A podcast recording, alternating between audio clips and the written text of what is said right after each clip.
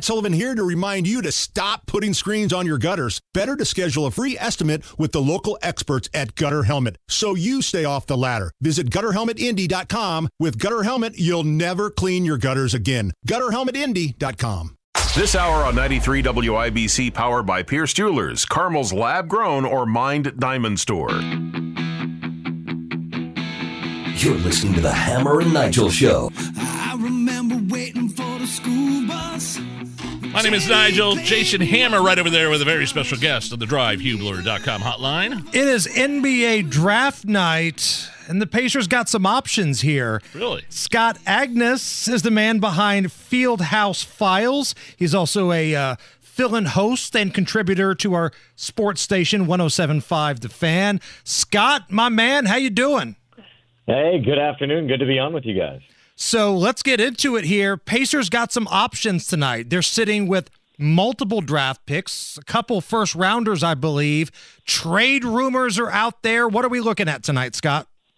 Yeah, this is what we fully expected. This is the position the Pacers wanted to be in and, and set themselves up nicely here to, to have some options. Uh, ideally, they're really right now focused on trying to acquire a veteran wing. That's been their their big issue over these last several years, going back probably four years. They're good at point guard now, Tyrese Halliburton. They're good at center with Miles Turner, but they were one of the worst defenses in the leagues, one of the worst rebounding teams in the league last year. That's what they're trying to improve upon starting tonight. So, in your opinion, is this going to be something that they're going to be able to find with the seventh pick in the draft, or they're trying to find an established player already?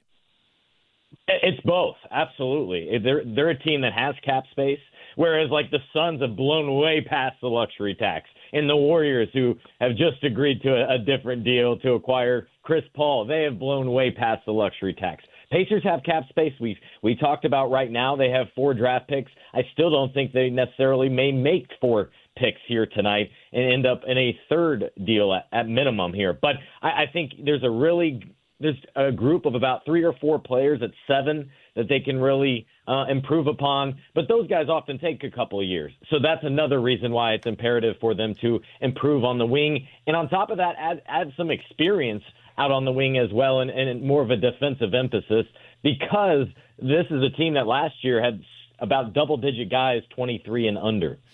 Yeah, and Scott, t- speaking of last year's last season, this, this is Nigel here. Um, talk about the Pacers' expectations last season. Did they even come close to a little bit surpassing expectations, or did they end up right about where you thought they'd be?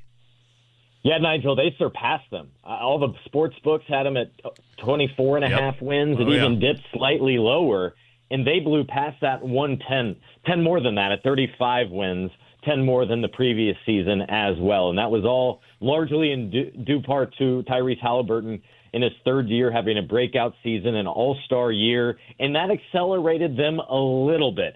But it's important here for them uh, to not get overzealous, I think, a little bit too antsy. This team is at least a couple years away, in my opinion, from being a championship contending team. Next season, though, there are expectations again, and that starts with being back in the playoffs for the mm. first time in several years.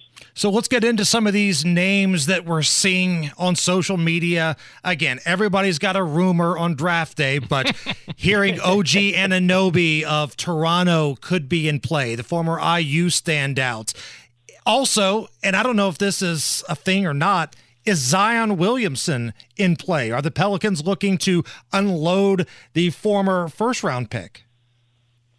Yeah, so that, that's where it gets interesting, and that that would be tied to the second or third pick with Charlotte, followed by Portland.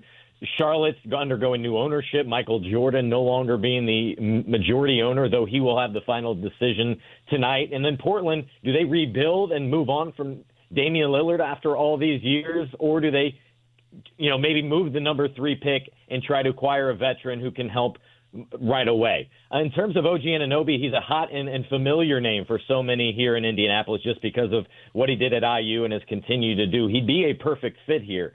Thus far, Toronto has been unwilling to move on from him, at least at a decent price. Uh, I've heard at the trade deadline they were asking maybe for five first round picks. And it's like, hold on. Good Lord. On, not even an all star here. Good you, God. This, this, is this is not Steph Curry or LeBron. I'd be very cautious about sending out five first round picks. The names I've heard, it starts with Dorian Finney Smith. Played for Rick and a couple of the assistant coaches down in Dallas.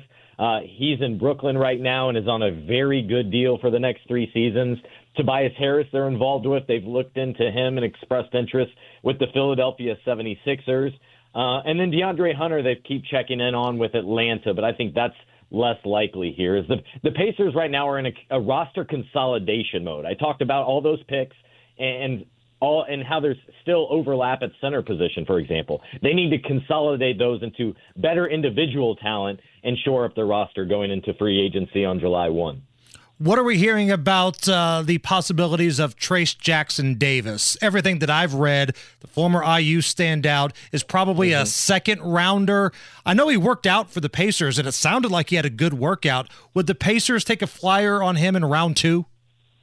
Yeah, Trayce is an interesting case. Done, he did really well in his pre-draft workouts, as expected. Uh, I think he worked out for 13 different teams, including the Pacers, as you said. Really impressed early on at Sacramento uh, with Golden State, who I could see both being in play there. I- am trending to believe maybe late first round uh, is more likely than not. I've said kind of all along I see 24 to 40 um, as kind of being his range, and and now the Pacers reduced the picks that they have at the back end of the first round. There, they just have pick 26. I don't think that's the route they go. It's certainly under consideration, but again, I see them seeking more help on the wing and perimeter more so than uh, at that four spot, even a small ball five role with Trayce. Well, Scott, it's a big night for the Pacers. Where can uh, fans go to get all of your coverage?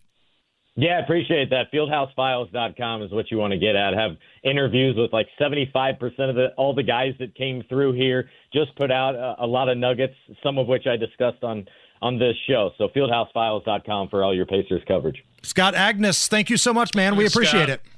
Hey, thanks, guys. Appreciate it. It's a Hammer and Nigel show.